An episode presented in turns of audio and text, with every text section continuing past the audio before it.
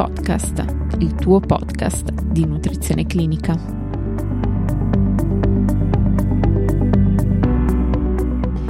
Benvenuti a tutti. Oggi, grazie al contributo della collega, la dottoressa Mena Shianna, dietista che ha conseguito una laurea magistrale in professioni sanitarie e tecniche assistenziali e con una lunga esperienza lavorativa in ambito diabetologico, parleremo della conta dei carboidrati. Ad introduzione del suo intervento colgo l'occasione per parlarvi degli aspetti nutrizionali trattati in un recentissimo documento, prodotto nel 2021 grazie alla collaborazione tra AMD, SID e dalla Società Italiana di Endocrinologia e Diabetologia Pediatrica, ovvero le linee guida per la terapia del diabete mellito di tipo 1. Le linee guida spiegano che la terapia medico-nutrizionale del diabete di tipo 1 è necessaria per adeguare la terapia insulinica all'apporto di nutrienti, garantendo così il raggiungimento di un adeguato controllo glicemico. L'adozione di specifici programmi di educazione nutrizionale determina un miglioramento del controllo della glicemia e una riduzione del rischio di ospedalizzazione. Esistono tuttavia diversi approcci dietetici che differiscono tra di loro per la proporzione di macronutrienti, oltre che per la loro composizione e tipologia.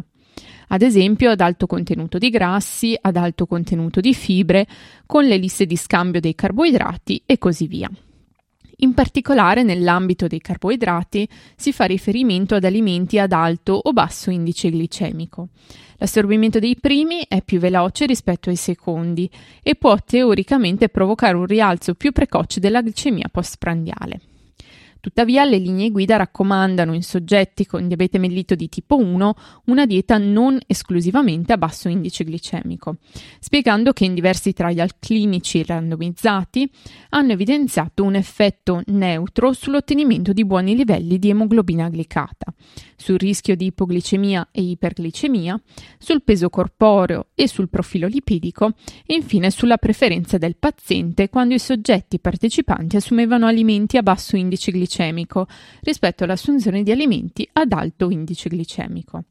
Non vi sono pertanto evidenze sufficienti per escludere totalmente l'assunzione di alimenti ad alto indice glicemico. Inoltre viene indicato che i sanitari devono essere resi consapevoli dell'effetto neutro dell'assunzione di alimenti a basso indice glicemico rispetto all'assunzione di alimenti ad alto indice glicemico. Per questo scopo sono utili programmi educazionali specifici. Viene anche sottolineato che il monitoraggio e la valutazione dell'aderenza alle linee guida per quanto riguarda le raccomandazioni su interventi non farmacologici è problematica. L'inserimento in cartella clinica di informazioni riguardanti le raccomandazioni sul tipo di dieta da utilizzare come indicatori di qualità di cura erogata da medici di famiglia e specialisti diabetologi potrebbe essere utile al fine di valutare l'applicazione della terapia medico-nutrizionale. In questo contesto, l'adozione della tecnica del counting dei carboidrati, con i relativi calcoli per stabilire il fabbisogno di insulina, ha lo scopo di migliorare il controllo glicemico nei pazienti con diabete di tipo 1, in terapia multiiniettiva e anche in terapia con microinfusore. La decisione di applicare tale tecnica deve essere comunque valutata caso per caso, tenendo conto delle caratteristiche del singolo paziente. Lascio quindi la parola alla collega che approfondirà questa tematica. Il diabete mellito di tipo 1 è una patologia cronica autoimmune nella quale il pancreas non è più in grado di produrre l'insulina. Rappresenta circa il 10% dei casi di diabete ed è detto anche diabete giovanile o insulino dipendente per distinguerlo dal diabete di tipo 2, in quanto insorge di solito in giovane età e l'unico trattamento possibile è quello con l'insulina. Si sviluppa in genere durante gli anni dell'adolescenza, ma può comparire anche in bambini piccolissimi, persino neonati o in giovani adulti e durare tutta la vita. Attualmente la terapia insulinica intensiva consente di migliorare il controllo della glicemia, di ridurre le variazioni glicemiche, di garantire una maggiore flessibilità di vita per il paziente e quindi di migliorare il controllo della malattia. Il gold standard della terapia insulinica intensiva è l'infusione di insulina con microinfusore. Eroga insulina sia in modo continuo ad una velocità basale costante, sia in bolo, ossia una maggiore quantità di insulina somministrata in un'unica soluzione prima di un pasto. I pazienti che utilizzano il microinfusore hanno il vantaggio di poter programmare diverse velocità di infusione basale di insulina nei vari momenti della giornata, a seconda delle proprie esigenze. Inoltre consente di solito di utilizzare meno insulina rispetto alla terapia multiniettiva. Questa capacità di adattarsi alle esigenze del paziente rende il microinfusore molto utile e particolarmente indicato per migliorare non solo il compenso glicemico, ma anche la qualità della vita. Riuscire a modificare i profili basali a seconda delle proprie esigenze, effetto alba, sport, gravidanza, viaggi, è un grande passo in avanti nella gestione del diabete. Il calcolo dei carboidrati permette grande libertà nella gestione del diabete. I carboidrati modificano la glicemia postprandiale e quindi determinano il bolo di insulina da somministrare. Per ottenere un buon profilo glicemico, i carboidrati devono essere calcolati senza approssimazione. Possiamo semplificare il calcolo dei carboidrati nei seguenti step. Primo, sapere riconoscere gli alimenti che contengono i carboidrati.